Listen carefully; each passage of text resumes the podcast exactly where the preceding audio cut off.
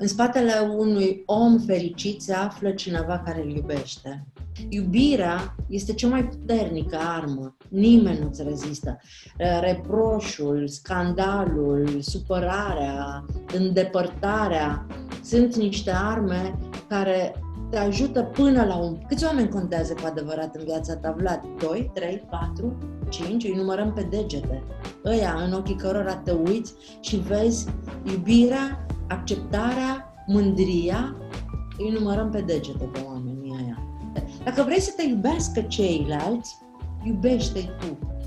Uh, și uh, relațiile pe care noi le avem au tot un circuit.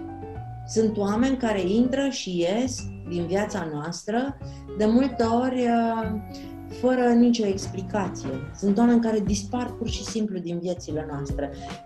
N-a mai dat niciun semn, n-a mai răspuns la niciun telefon, a refuzat să mai comunice cu mine sau cu tine sau cu uh, cineva.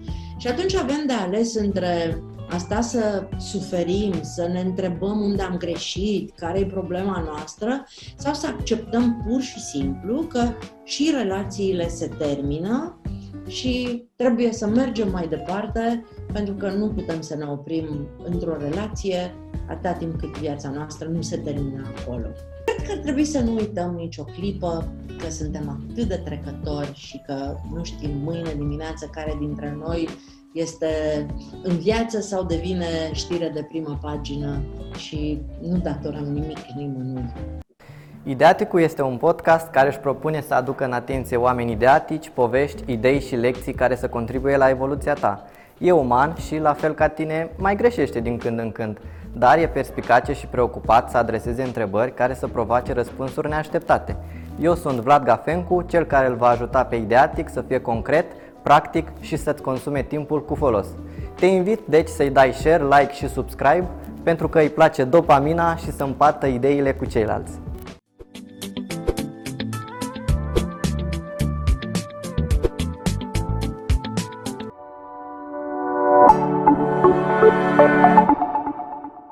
Îți propun să, să începem cu cel mai important proiect profesional al vieții tale și anume Gașca Zurli pentru cei care au auzit vag de Zurli sau știu așa, la modul general, care e experiența Zurli? Ce se întâmplă concret acolo? Ai copii? Nu. Tu, Vlad. Păi atunci ar fi fost foarte simplu și pentru tine. Toți cei care au copii știu exact ce înseamnă experiența Zurli. Cei cu, care nu au copii, mi-e place să glumesc și să spun că uh, încă mai au o șansă, sunt, sunt încă protejați, pentru că din momentul în care apar parte copii. din potențial consumatori. Abia te aștept în target, să știi. Uh, cei care au copii știu că în momentul în care copilul împlinește aproximativ un an, Zurli intră în viața ta și rămâne acolo pentru vreo câțiva ani, pe toate ecranele pe care le ai în casă, în toate aparatele de unde răsună muzică și vorbe și uh, pe noptiera din dormitor găsești cărțile Zurli, în sufragerie merge canalul de YouTube Zurli sau emisiunea de la Antena, în mașină merg CD-urile Zurli, pe telefon ai aplicația Zurli. Am avut grijă să ne găsească peste tot copiii. Experiența Zurli este o experiență unică în România și să știi că eu am studiat și în jurul nostru și n-am găsit în țările învecinate nicio rețetă care să semene cu rețeta Zurli.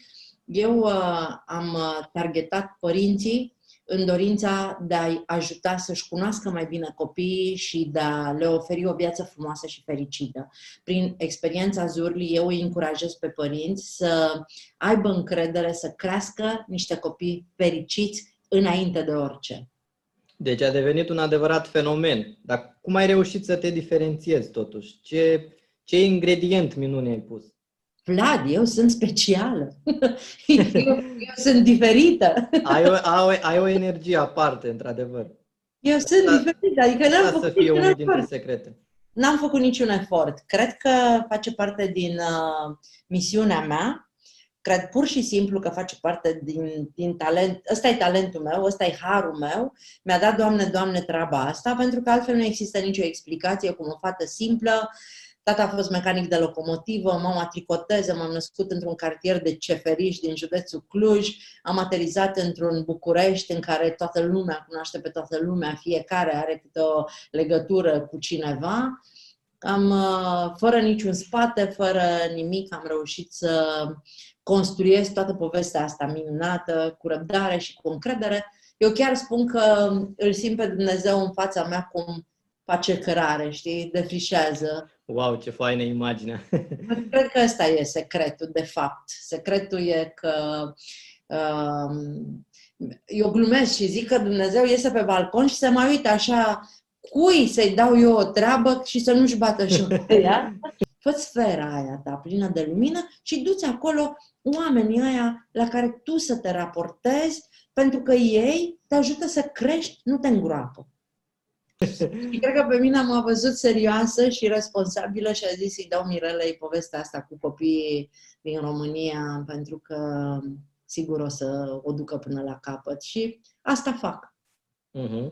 Apropo de copii, spuneai că și anume copilul este cea mai bună oglinda noastră. Te uiți la el și vezi toate neliniștile și toate defectele tale, iar asta te obligă să le corectezi. Cum reușești asta? Uh, strângând din dinți și uh, lăsând ego-ul deoparte. E foarte greu să accepti că nu ești un uh, părinte așa cum crezi tu că ești în momentul în care te uiți la copilul tău și vezi că are apucăturile tale, reacțiile tale, că este doar o replică la ceea ce tu spui sau faci nu-ți mai convine absolut deloc, îți place foarte tare de copilul tău când este un copil de succes, când este deștept, când este talentat, când e recitatorul grupei, când este olimpicul școlii, dar când uh, începi să vezi în el toate lucrurile pe care tu te chinui să le corectezi atâta mari de vreme, nu-ți mai convine. Dacă ești un om care îți dorești să evoluezi și care ești conștient că fiecare încercare din viața noastră ne crește, când ai un copil este cea mai bună ocazie să faci asta. Pe mine, nimic și nimeni pe pământul ăsta nu m-a determinat să fac niște schimbări atât de mari în, în, în felul în care eu mă comport și mă manifest și mă raportez, așa cum m-a determinat copilul meu. Uh-huh. Dar cum pot părinții să se împace cu propriul trecut astfel încât, nu știu, să, să nu se răsfrângă asupra copiilor uh, bagajul emoțional pe cu care ei, uh, cu care ei vin? Din păcate, suntem o generație, eu vorbesc despre mine, părinții care au 40-50 de ani. Ăștia mai tineri deja intră într-o altă categorie, dar uh, părinții din generația mea uh, Uh, vin uh, cu niște valize pline de bolovani.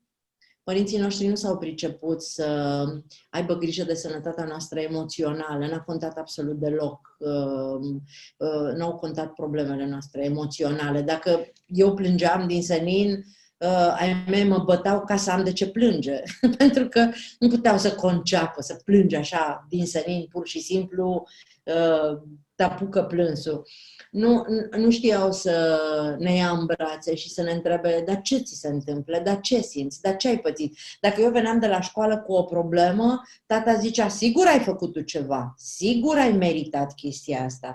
Dacă nu aveam succesul pe care ei îl așteptau, găseau cu siguranță un motiv. Ai stat prea mult noapte, ai citit prea mult, ai uitat prea mult la televizor, ai ascultat prea multă muzică, pierzi vremea în loc să lucrezi. Te făceau vinovată. Când vii cu acest bagaj în uh, viața copiilor uh, tăi, este foarte greu să uh, nu te transformi în ceea ce au fost părinții tăi pentru tine. Și atunci, orice părinte care are în grija lui un copil, indiferent că este copilul lui natural sau este un copil înfiat sau crește copilul cuiva, ar trebui în primul rând să facă pace cu trecutul lui și să încerce să-și dea seama din trecutul lui care sunt acele lucruri care l-au afectat foarte tare și să, care să se împace cu copilul interior, cum spune Gaspar Gheorghi. Exact, cu copilul interior, pentru că ăla încă trăiește acolo, știi? Nu ne, prea, nu ne vine să credem, dar el e acolo, trăiește și plânge și suferă de fiecare dată când uh, nu este uh, luat în seamă. Uh-huh. Dar, de exemplu, copiii care au vârsta fiicei tale, de exemplu, sau chiar vârsta mea, sau puțin mai mari, cum pot compensa această carență a, pe care părinților uh, Să știi că eu mi-am dat seama că mama nu știa să-mi spună te iubesc, pentru că ei nu i-a spus nimeni te iubesc când era copil și pentru că ea a crescut așa. Părinții mei nu spuneau unul celuilalt te iubesc. Tata nu i-a zis mamei te iubesc și nici invers. Mama n-avea de unde să știe să-mi spună mie te iubesc. Și acum dacă îmi spune te iubesc, ai senzația că mănâncă cinci lămâi în același timp. Deși fiicei mele îi spune cu foarte multă ușurință, în calitate de bunică, ea poate să facă asta. Și când am înțeles asta, am început să lucrez cu mama și cu tata și să merg eu spre ei. Să, să încerc eu să-i înțeleg înainte de a aștepta să mă înțeleagă ei pe mine. Copiii de vârsta Maiei, copiii de vârsta ta, care au niște părinți um, încă netreziți din acest punct de vedere, care nu-și dau seama de uh, minusurile cu care au um, crescut copiii și de lipsurile voastre emoționale, ar trebui pur și simplu să înceapă ei să își iubească părinții într-un fel în care părinții să nu, să nu le mai facă față. Iubirea este cea mai puternică armă. Nimeni nu-ți rezistă. Uh, reproșul, scandalul, supărarea, îndepărtarea sunt niște arme care te ajută până la un punct, după care te blochezi. Dacă tu te vei duce spre părinții tăi cu toată iubirea, îi vei îmbrăca în iubire, îi vei sufoca cu atâta iubire, ea nu vor înțelege ce li se întâmplă, nu, nu, nu vor, nu-și vor da seama ce e cu ei și uh, o să vezi o schimbare fantastică din partea lor. Știi ce nu știu părinții voștri, Vlad? Și mama a învățat pentru că n-a avut de ales. Pentru că eu am știut cum să o fac să înțeleagă că mie mama nu mai poate să-mi dea nici bani, nici casă, nici ma- nimic, nimic material. Mama nu are și probabil toți frații ei nu au cât am eu în acest moment. N-ai ce, ce să-mi dai. Ce să-mi dai? Nu mai e ce să-mi dai. Și atunci tot ce poți tu, mamă, să-mi dai mie, este bucuria. Tot ce poți tu să faci este că atunci când eu te sun, tu să zâmbești când îmi răspunzi la telefon. Că atunci când noi ne întâlnim, tu să-ți deschizi brațele și să zici, dragul mami, hai încoace. Simpla prezență. Nu mai e, nu doar simpla prezență, nu, că sunt prezenți și muți, sunt prezenți și încruntați. Prezență activă. prezență veselă, prezență simpatică, care ți-e problema, mamă? Ce, cu ce pot eu să te ajut? Cu ce ești supărată? Că te-ai certat cu vecinul ăla, că te-a supărat sora aia, că te-a deranjat vânzătoarea cealaltă, că ai o... Nu, n-am nevoie să-mi spui lucrurile astea. Când eu te sun de la o mie de kilometri distanță, eu vreau să mă întreb, cum ești, dragul mami? Ești bine? Ești ok? Ești fericită? Nu m-am mai întrebat dacă am mâncat, că am mâncat până m-am făcut fătina. Nu m-am mai întrebat dacă am dormit, că am dormit mai mult decât trebuia. Întreabă-mă dacă sunt fericită. Și tu când o sun pe mama ta, întreabă, mamă, ești fericită? Mamă, ți-e bine? Mamă, te-a bucurat ceva astăzi? Ei nu știu să facă asta. Și atunci voi, copiii ăștia tineri și foarte deștepți, mult mai deștepți decât am fost noi, puteți să veniți înaintea lor. Și când tu o să întrebi pe mama ta, Mamă, ești fericită? Mamă, te-a bucurat ceva astăzi? O să se blocheze în prima fază. Și apoi o să înceapă să scormonească în mintea ei să-ți dea răspunsuri. Pentru că știi ce se întâmplă, Vlad? E fix ce spuneam mai devreme, suntem oglinda copiilor noștri. Când copilul e mic și părintele îl întreabă cum a fost la școală, el zice, bine. Când părintele este bătrân și copilul îl întreabă cum ești mamă, mama zice, bine. Pentru că închid același cerc în care nu știu să folosească mai multe cuvinte pentru că n-au acest antrenament. Nu sau nimeni nu i-a învățat să facă asta. Da, o adevărată lecție, foarte frumos ai spus. Care e cel mai aplicat sfat pe care l-ai dat părinților astăzi? Nu știu, sunt foarte multe. Nu, eu nu fac un top, pentru că în fiecare zi mi se pare altceva mai important și în funcție de context și în funcție de... Dar uh, aș vrea, din toată inima, ca părinții să țină minte, de la mine, dacă n-au auzit-o din altă parte, că peste 20 de ani, copiilor nu-și vor aminti câte facturi a plătit mama și câte rate a avut tata și câte note excelente a luat el la școală, dar își va aminti faptul că mama n-a stat cu mine, tata nu m-a luat în brațe niciodată, mie nu mi-a spus te iubesc, pe mine nu m-a luat de mână să mă plimbe pur și simplu, nu s-a așezat cu mine pe covor să mângâie părul în timp ce ne uităm la un film împreună, totul era contra cronometru, competiție, să facem, să avem, să construim, să fim mai buni, mai, să avem mai mult și mai mult și mai mult. Și m-aș bucura dacă părinții care ne ascultă s-ar trezi așa în al 12-lea ceas, realizeze că atunci când ei vor fi părinți, copiii lor atât vor ține minte. Și că, din păcate, generația mea și a părinților care vin după mine cheltuie toți banii pe care i-au economisit părinții noștri la psihologi ca să, află, ca să afle de ce nu sunt fericiți și ca să afle de ce părinții nu i-au iubit. Deși părinții i-au iubit din toată inima, dar n-au știut să, să exprime asta. Mm-hmm. Pentru interviul ăsta ți-am răscolit, așa, ți-am răsfoit blogul și am găsit niște, niște articole chiar interesante. Într-unul din el spui că ai vrea să-l ajut pe copilul tău să nu se necăjească pentru că a pierdut, nu știu, anumite obiecte, oportunități, relații. Cum ai reușit să o întărești pe Maia, fetița ta, pentru a fi mai rezistentă la ceea ce psihologii numesc aversiunea la pierdere? Pentru că toți oamenii o avem inevitabil. E o provocare pentru toți. Dar am fost eu un exemplu pentru ea. Și am lucrat eu cu mine să uh, nu mă supăr pentru aceste pierderi și mi-am creat acest uh, exercițiu de-a lungul timpului și nu m-am atașat de lucruri și de fiecare dată când am avut ocazia să vorbesc cu ea despre asta, am făcut-o. Ok, îmi place poșeta asta foarte tare, dar dacă e cineva care și-o dorește mult mai mult ca mine, eu dau fără nicio problemă și Maia a văzut toate lucrurile astea și a înțeles că pot să ne placă lucruri, dar că fericirea noastră nu depinde de ele. Când eram mică de tot, avea vreo 6-7 ani, mi-a zis la un moment dat, mama, dacă noi n-am mai avea bani, am murit de foame, ce s-ar întâmpla?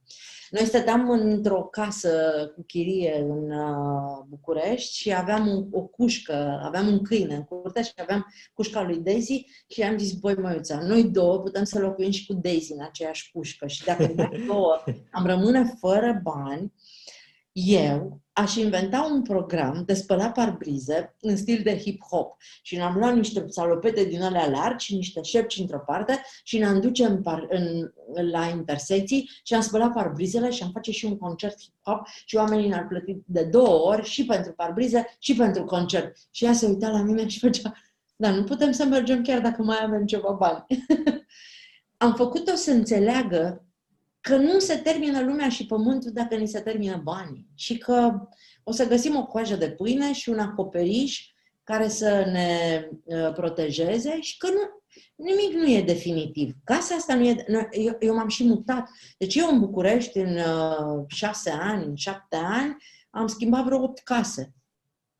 Viața mea este într-o dinamică atât de mare încât Maia nu și-a pus nicio secundă problema că asta e casa din care, știi cum zic părinții noștri, mă scot cu picioarele înainte, asta e mașina care ajunge la Rabla după 40 de ani pe care am folosit-o, ăstea sunt uh, serviciu de masă din dulap pe care îl țin toată viața. Nu, toate sunt lucruri pe care le folosim, le rulăm și le dăm altora în momentul în care noi găsim altceva care ni se potrivește mai tare și altcineva are nevoie de lucrurile noastre. A existat un, un circuit al lucrurilor în viața noastră încât uh, uh, mai a înțeles foarte bine că nu ne agățăm de lucruri. Dar uh, procesul ăsta nu e ușor diferit când vine vorba de relații? E mai complicat acolo? Nu, nu e mai complicat, pentru că uh, și uh, relațiile pe care noi le avem au tot un circuit sunt oameni care intră și ies din viața noastră, de multe ori uh, fără nicio explicație. Sunt oameni care dispar pur și simplu din viețile noastre. N-a mai dat niciun semn, n-a mai răspuns la niciun telefon, a refuzat să mai comunice cu mine sau cu tine sau cu uh, cineva. Și atunci avem de ales între asta să suferim, să ne întrebăm unde am greșit, care e problema noastră, sau să acceptăm pur și simplu că și relațiile se termină și trebuie să mergem mai departe pentru că nu putem să ne oprim într-o relație atâta timp cât viața noastră nu se termină acolo. Nu, nu, sigur că asta nu înseamnă că eu i-am arătat mai modelul prin care m-am spălat pe mâini. Am, am, am luptat pentru relațiile mele și uh, am, sunt un om care are prieten de o viață. Eu sunt prietenă cu fosta mea colegă de bancă din liceu. Deci 35 de ani. Suntem în continuare, am prieteni foarte vechi. Dar uh, nu am păstrat nicio relație care nu mi-a mai făcut bine. Am avut grijă să rămân în jurul meu înconjurată doar de oameni care îmi fac bine. Am învățat în ultimii ani că nu ne ajută critica absolut deloc, dar deloc. Nu îți dă nimeni niciun drept să stai pe margine și să vii să-ți dai cu părerea despre munca mea, despre efortul meu, despre emoțiile mele, despre trăirile mele. Și am păstrat în jurul meu doar oameni care, atunci când pot să mă ajute, o fac într-un fel constructiv și când nu pot să mă ajute, își văd de treaba lor și mă lăsă în pace. da, foarte fain. Uh, tot pentru documentarea interviului cu tine am reascultat emisiunea cu Andreesca de la Europa FM, eh, FM și acolo ai, uh, ai spus niște idei așa foarte interesante. Uh, una dintre ele se referă la fostul tău soț. Spuneai că ai devenit prietenă cu el în momentul în care amândoi v-ați maturizat și v-ați descoperit pe voi înși vă mai bine. Cum s-a petrecut acest proces? Cam care sunt etapele? Păi cred că fiecare dintre noi ar trebui să aibă ca obiectiv să, să crească. Să crească și să evolueze. Până la urmă, despre ce e viața, dacă nu despre asta? Despre uh, cât de înalt suntem spiritual în ultima zi a vieții noastre și fiecare întâmplare de pe parcursul ei ne crește sau ne îngroapă. Eu am ales să mă crească întâmplările din viața mea. Când ți se întâmplă ceva, indiferent că este ceva plăcut sau neplăcut, e în mâna ta să alegi dacă faci o groapă și te ascunzi acolo și te vaieți, sau pur și simplu îți iei, tragi aer în piept te ridici și zbor. Am, eu am scris la un moment dat și mi-a plăcut foarte tare ideea asta.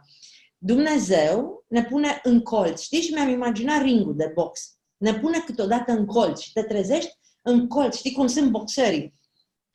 Tu ai două posibilități din colțul ăla. Ori să te târăști și să încerci pe coate și genunchi să ieși de acolo, dar o să ieși foarte șifonat și foarte murdar, ori să te ridici deasupra problemei în așa fel încât să poți să sari peste ea. Ca să te ridici deasupra problemei, trebuie să o înțelegi, trebuie să o analizezi, trebuie să o cântărești, trebuie să pricepi ceva din întâmplarea asta ca să poți să o depășești. E un obstacol pe care trebuie să-l studiezi ca să-l poți depăși. În timp ce târâșul ăla este o fugă de realitate. Și atunci când doi oameni aleg să identifice problema din fața lor, să o înțeleagă și să o depășească pe deasupra, oamenii aia cresc, evoluează și într-o zi își dau seama că sunt alții decât aia care s-au cunoscut în urmă cu 20 de ani și că vor lucruri diferite și că au așteptări diferite și că conviețuirea sub același acoperiș îi înghesuie, îi încurcă în loc să le dea libertatea de a își împlini visurile. Cred că ar trebui să nu uităm nicio clipă că suntem atât de trecători și că nu știm mâine dimineață care dintre noi este în viață sau devine știre de primă pagină și nu datorăm nimic nimănui. Mm-hmm. Vorbești în foarte multe imagini mentale, așa se vede că ai experiență în radio. Uh, Mulțumesc! Corne... Da, da, de acolo, de acolo mi se trage. De acolo, da, da, da. Uh, Cornel, fostul tău soț, spunea tot în acea emisiune că datorită ție a devenit uh, om și ceea ce este astăzi, că datorită ție și-a găsit echilibrul, așa. Cum ai reușit să-l determini să afle cine e cu adevărat? E, e adevărată zicala aia că în spatele unui bărbat puternic se află o femeie? În spatele unui om fericit se află cineva care îl iubește. Iubindu-l. L-am iubit așa cum am iubit-o pe Maia. În momentul în care am renunțat să mă mai lupt cu el, știi că există în orice cuplu perioada aia în care ne arătăm mușchii și în momentul în care am pus armele jos și mi-am dat seama că, dincolo de orice, el este tatăl copilului meu și va rămâne cu acest statut toată viața lui, am ales să-l iubesc necondiționat, să-l accept exact așa cum este, să nu-i mai cer nimic și ăla a fost un moment foarte bun pentru amândoi să uh, închidem războiul și să ne vedem fiecare de viețile noastre. Dar cred foarte tare că în spatele unui om fericit, mie nu-mi place uh, ideea asta de succes. La mine succesul se măsoară în fericire. Pentru mine, un om de succes este un om fericit. În spatele lui este cel puțin un om care îl iubește. Și prin iubire, în, în contextul ăsta, înseamnă să-l accepti așa cum e, fără să încerci să-l schimbi. Să, să-l accepti privindu-l cum se schimbă singur. Și poate că mm-hmm. se mhm. transformă în ceva care ție nu-ți mai place, care nu se mai potrivește cu nevoile tale, dar se transformă în ceea ce vrea el să fie. Și tu nu ai niciun drept să intervii îți spusesem puțin mai devreme, tu n-ai niciun drept să-l critici, tu n-ai, nici, tu n-ai niciun drept să îl manevrezi ca să rămână ceea ce îți trebuie ție. Dacă oamenii ar înțelege asta mai devreme sau la momentul potrivit, cred că am trăit într-o lume mai bună. Dar eu trăiesc într-o lume mai bună, Vlad. Eu da, dar din păcate nu mulți gândesc așa. Nu pun problema din perspectiva asta. Pentru că este la, în mâna noastră să ne înconjurăm de oameni care gândesc așa. Eu nu mai vreau în jurul meu oameni care gândesc altfel. Nu mă interesează. Dacă ei vor să înțeleagă ceva din experiența mea și eu împărtășesc, toate, fac acest interviu cu tine nu pentru că n-am treabă la ora asta sau nu pentru că n-aș putea să stau cu o carte în mână sau să scriu sau să mă plimb sau să mă uit la un film. Eu fac această discuție cu tine pe podcastul tău pentru că, în primul rând, pentru că am văzut că îl caracterizez ca fiind un loc uman uh, și mi-a plăcut foarte tare această trăsătură a podcastului tău. Și pentru că eu chiar cred că dacă cinci oameni îl ascultă și unul din ei înțelege ceva din povestea asta și îi se ia ceața de pe ochi și începe să-și organizeze viața pentru el și despre el, este un om câștigat. Când tu realizezi toate lucrurile astea și când știi că e atât de simplu să schimbi lucruri, de ce să mai rămâi în relații toxice, în uh, structuri care te omoară, în, în contexte pentru ce? Pentru bani? Pentru uh, succes? Pentru recunoașterea cui? A cui? Cine contează? Câți oameni contează cu adevărat în viața ta, Vlad? 2, 3, 4, 5? Îi numărăm pe degete ăia în ochii cărora te uiți și vezi iubirea, acceptarea, mândria, îi numărăm pe degete pe oamenii ăia. Agață-te de oamenii ăia, construiește stribul tău cu ei și o să-ți faci... Mie nu-mi place ideea asta de bulă, pentru că bulă înseamnă ceva închis. Îți faci o sferă, pentru că sferele pot să se întrepătrundă și se pot transforma într-o sferă mai mare. Fă sfera aia ta plină de lumină și du-ți acolo oamenii aia la care tu să te raportezi, pentru că ei te ajută să crești, nu te îngroapă. Wow, ce emoționant și nu trebuie să mă emoționez pentru că trebuie să duc până la capăt acest interviu. Îți mulțumesc frumos că spui asta. Chiar, chiar m-au mișcat așa vorbele tale. Uh, bun, să trecem, să trecem mai departe. Am vorbit anterior despre mame sau am vorbit mai mult despre mame, dar de ce are nevoie un bărbat pentru a fi un tată bun? Mm, de o mamă care să-i dea voie. Deci iar același cerc. N-am ce să fac. Pentru că mama și, și eu propovăduiesc această teorie, Mama este cea însărcinată să aducă pe lume un copil. Mama primește sarcină. Să aduci pe lume un copil, să crești un copil, este divin. E singura magie pe care noi o vedem sub ochii noștri și se întâmplă prin femeie. Um, mama rămâne legătura cea mai puternică a unui copil cu lumea.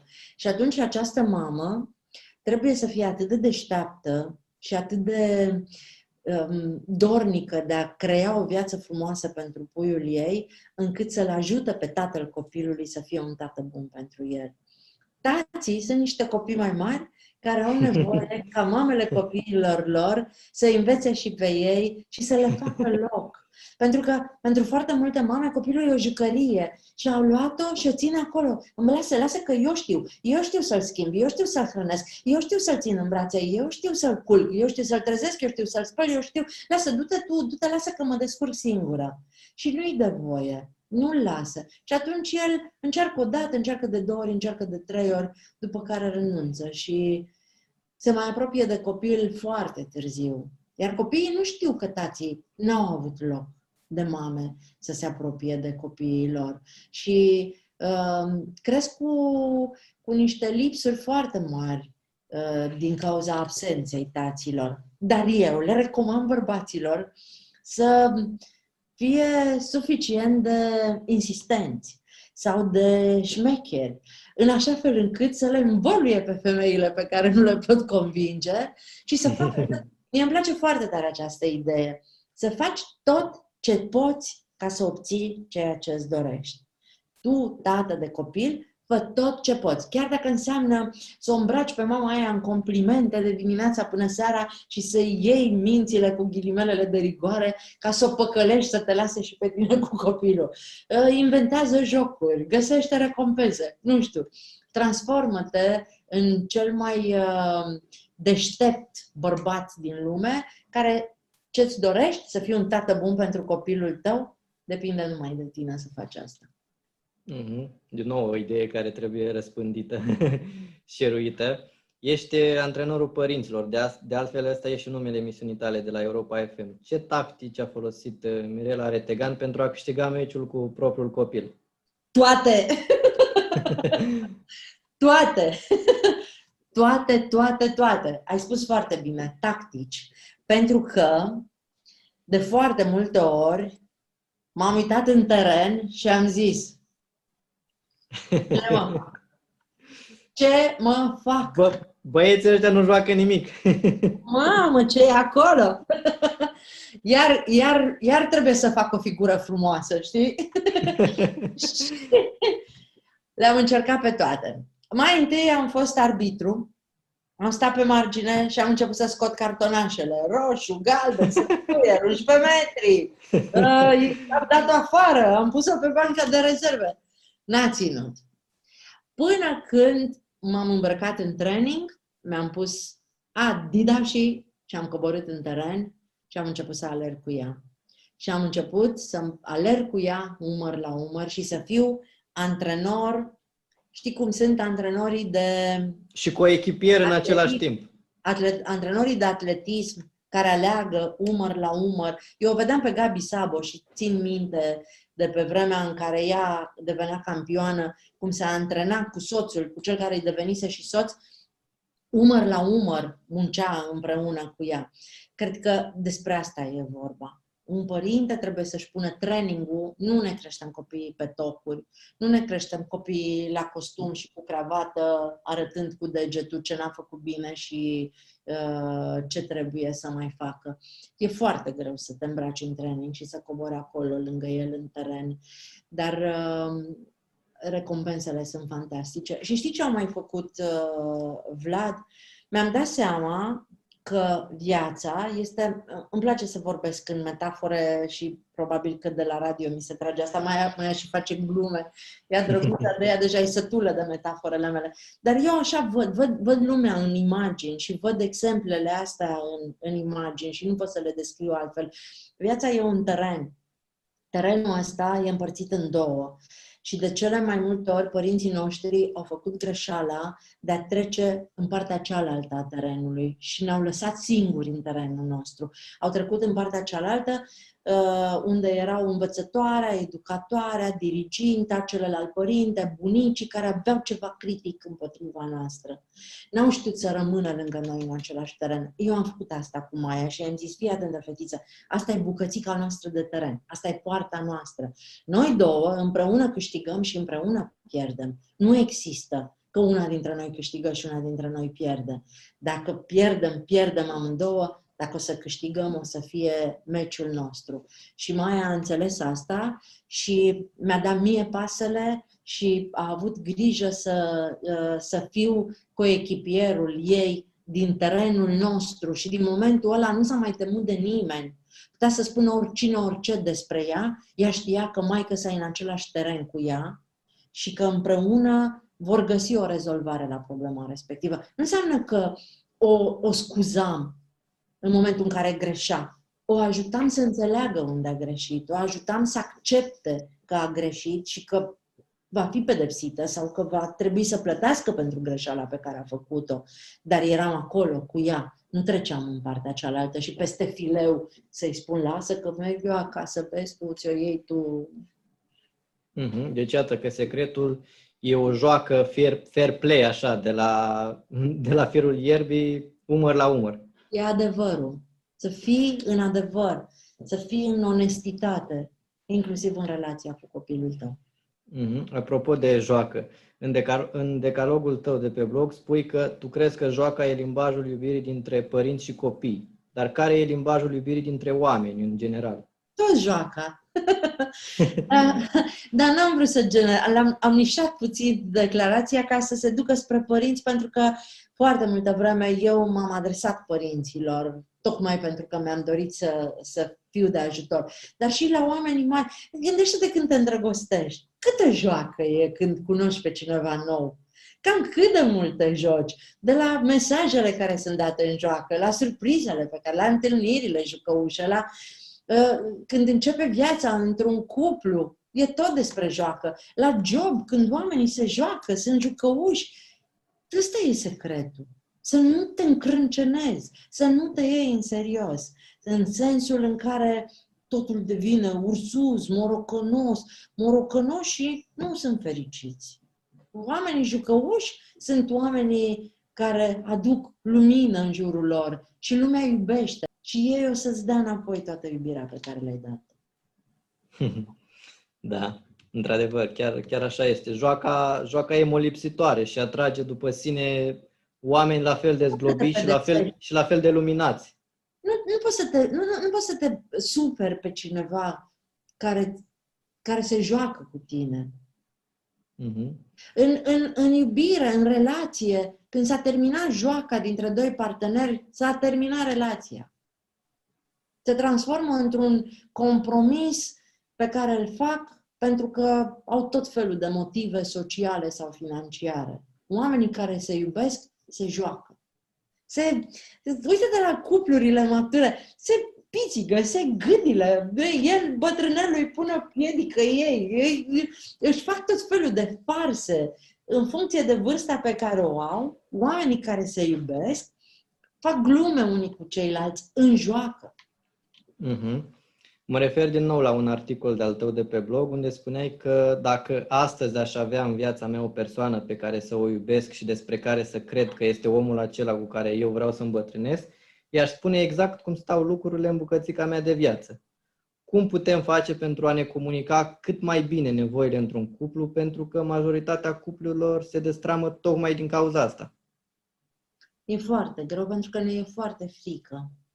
Ne e foarte frică să nu pierdem ceea ce avem în momentul ăsta, chiar dacă ceea ce avem nu este ceea ce ne trebuie, nu este ceea ce ne e bun, nu este ceea ce merităm, e mult mai puțin decât am putea avea, dar ne e atât de frică să nu pierdem încât ne temem, eu am trăit, eu m-am îndrăgostit la 40 de ani și mă stăteam cu telefonul și mă temeam să trimit un mesaj că ce o să spună? Și și oh, oh! am, sunat am sunat din greșeală Și am vorbit cu prietena mea și am zis, l-am sunat din greșeală. Și ea, în mașină, s-a cuplat greșit telefonul. Și ea a zis, și ce ai făcut? Am, am închis și am fugit din mașină. Pentru că ne e frică de felul în care celălalt va reacționa. Vine dintr-o neîncredere pe care, din păcate, n-am știut să o construim în propriile noastre persoane. Eu nu sunt, nu cred despre mine că sunt o femeie atât de uh, specială încât uh, uh, bărbatul din fața mea să mă iubească cu toate uh, scheletele din beciuri, cu toți morții din beciuri și atunci mai ascund unii dintre ei. Dacă, am, dacă de mici am învățat că suntem absolut minunați, că suntem perfecți așa cum suntem și că fiecare dintre noi poate să găsească pe cineva cu care să se potrivească perfect și care să-l iubească pentru ceea ce e, nu ne mai teme. Da, e vorba până la urmă de, de curajul de a fi vulnerabil, de a fi autentic cu celălalt. Și de, a asuma, și de a asuma că dacă celălalt nu te înțelege, înseamnă că nu e omul tău. Că nu mhm. poți să trăiești într-o frică permanentă și într-o minciună permanentă.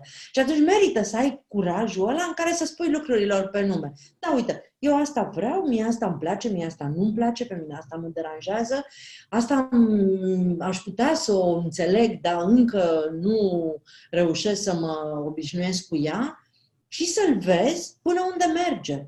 Și dacă îți dai seama că el zice, nici nu intră în discuție, Uh, peste asta nu poți să trec nici mort. Nu o să accept așa ceva nici în ruptul capului. E clar că nu ăla e omul tău. Și ai curajul, dar rămâne singur până când o să vină acel om, decât să zici, lasă că poate se schimbă. Nu se schimbă niciodată. Nu în felul ăla. Nu în lucrurile astea esențiale. Mm-hmm. Dar care sunt modalitățile prin care putem transforma o ceartă în ceva constructiv pentru cuplu? Unul din răspunsuri ar putea fi prin joacă. Despre lucrul ăsta vorbeam anterior. Eu sunt un om care, uh, eu nu țin mânie, eu nu sunt supărăcioasă. Mai de multe ori îmi spunea, mă, pe bune, tocmai ne-am certat și tu vii să mă întreb ce vreau să mănânc. Adică, ok, eu, eu când mă cert și mi se întâmplă uh, să mi se reproșeze asta, eu, eu nu mă cert foarte rar, m-am certat pentru că mi-am ieșit din pepe, dar de regulă uh, sunt foarte pasională și vorbesc cu foarte multă uh, tărie și încredere și am senzația că îi împing pe oameni să facă prin vorbele pe care le spun. Și de multe ori ei zic, oh, oprește-te, uh, dă-te la o parte, lasă-mă în pace, dă-te jos de pe mine, vezi că uh, îmi iei spațiu, îmi iei aerul. Cearta, de regulă, uh, obosește foarte tare și consumă foarte tare și ideal ar fi să o ducem într-o zonă în care putem să o controlăm. E foarte greu. Mie, una, mi-e foarte greu să fac asta, pentru că mă las prinsă în discuții de multe ori nepotrivite, dar eu muncesc la asta, să știi. Sunt atentă și după ce mă prind într-o discuție din asta în contradictoriu, mă opresc și realizez ce s-a întâmplat și stau de vorbă cu omul cu care am fost implicată în povestea asta, pentru că nu mi-e tot una. Și vreau să înțelegem ce s-a întâmplat și de ce lucrurile s-au dus acolo. În mod normal, o ceartă ar trebui să fie uh, un motiv să ne spunem acele lucruri pe care nu avem curajul să ni le spunem pe liniște și să vedem cum reacționează celălalt. Te poți scoate că, ei, am zis și eu la nervi, dacă îți dai seama că nu reacționează bine și nu ești mulțumit, dar uh, ca orice alt lucru ar trebui să transformăm și cearta în ceva care să ne crească, nu să ne îngroape. Uh-huh. Urmează acum o serie de întrebări mai scurte la care te rog să-mi răspunzi într-o propoziție sau o frază. Ok. Ce mesaj motivațional îți transmiți cel mai des? Meriți tot ce poate fi mai bun.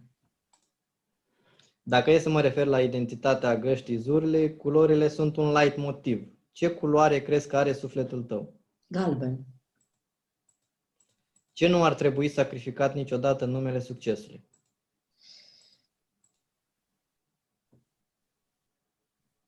Adevărul. Cel mai puternic antidot pentru frică. Acțiunea. Primele trei ingrediente pe care le, co- le conține o rețetă a fericirii. Iubirea, bunătatea și veselia. Dacă ar fi să te rezumi la o singură idee cu care să rămână oamenii, care ar fi? Că fiecare în felul lui este minunea lui Dumnezeu și că dacă ne gândim la noi ca la acel copil al lui Dumnezeu, n-ar mai trebui să dăm voie nimănui să ne facă să ne simțim slabi, proști, urâți, mici, uh, nesiguri, incapabili, uh, neimportanți. Fiecare dintre noi este absolut special, fiecare dintre noi este unic și pe fiecare dintre noi Dumnezeu ne-a construit cu mâinile Lui și a pus sufletul Lui și noi nu avem dreptul să spunem nimic urât despre nimeni pentru că fiecare este copilul lui Dumnezeu și să nu dăm voie nimănui să ne privească altfel decât unici și speciali. Ce n-ar trebui să facă niciodată o mamă? Să rupă legătura cu copilul ei. Ce crezi că ar fi bine să facă femeile mai tinere din zilele noastre și nu fac?